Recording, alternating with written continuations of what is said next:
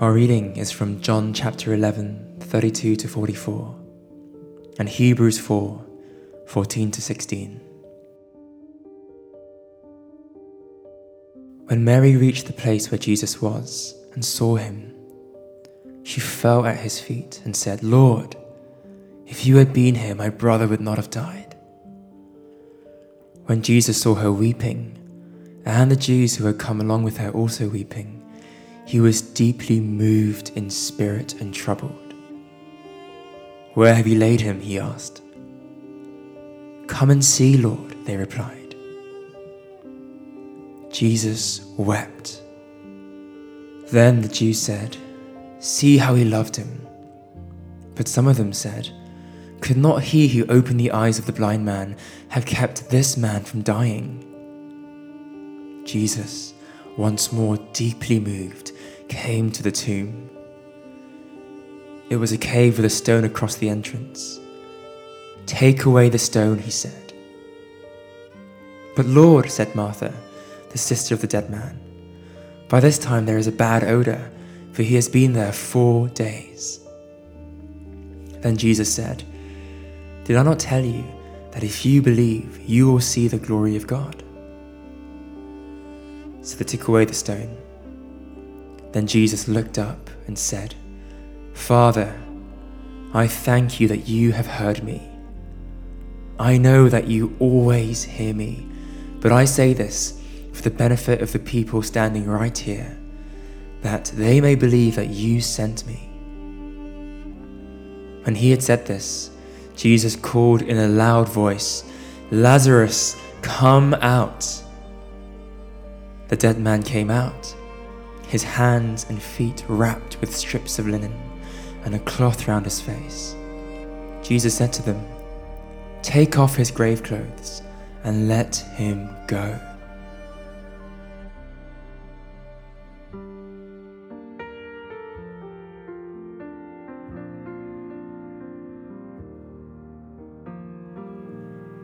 Therefore, since we have a great high priest who has ascended into heaven, Jesus the Son of God, let us hold firmly to the faith we profess.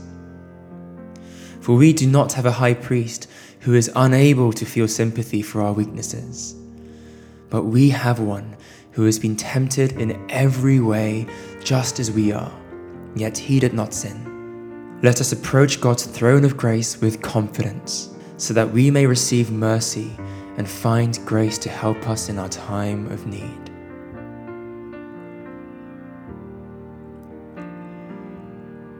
Jesus, once more deeply moved, came to the tomb. It was a cave with a stone laid across the entrance. "Take away the stone," he said. Our readings today remind us of both the power of God and the compassion of God. Most of our human leaders are either powerful but intimidating, or compassionate but powerless. But Jesus shows us that our God is not that kind of leader. He is fully both. Throughout our lives, there will be times when our faith feels cold and lifeless, when neither the power nor the compassion of God feels real to us. Therefore, take this moment to ask Jesus to breathe new life into your faith. Ask him to make both his power and compassion a reality in your life once again.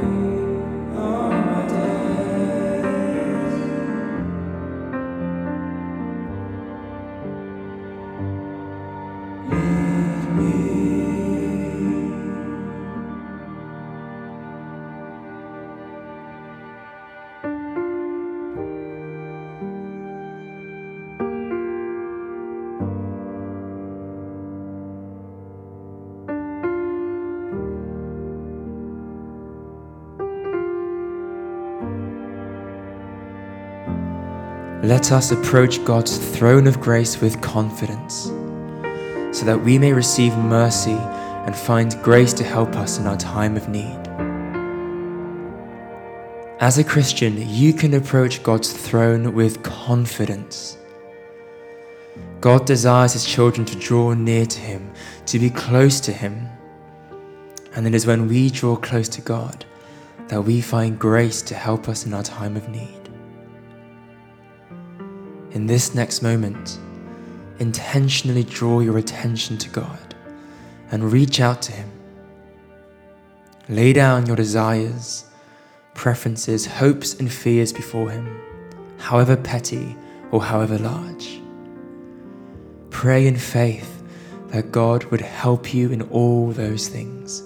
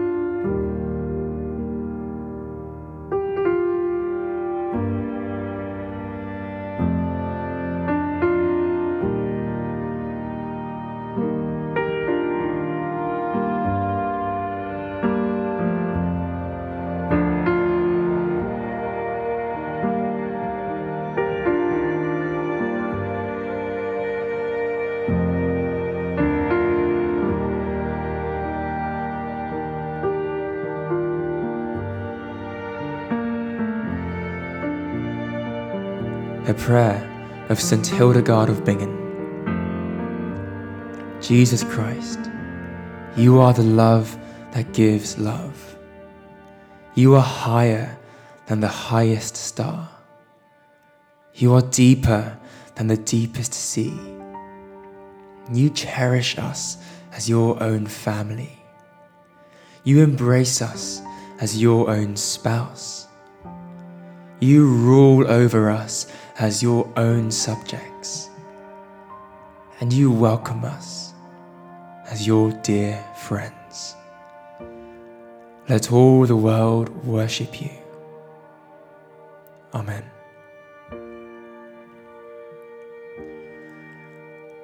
As our Saviour taught us, so we pray. Our Father in heaven, hallowed be your name.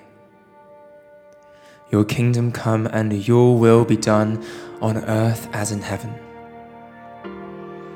Give us this day our daily bread, and forgive us our sins as we forgive those who sin against us. Lead us not into temptation, but deliver us from evil. For the kingdom, the power, and the glory are yours, now and forever. Amen.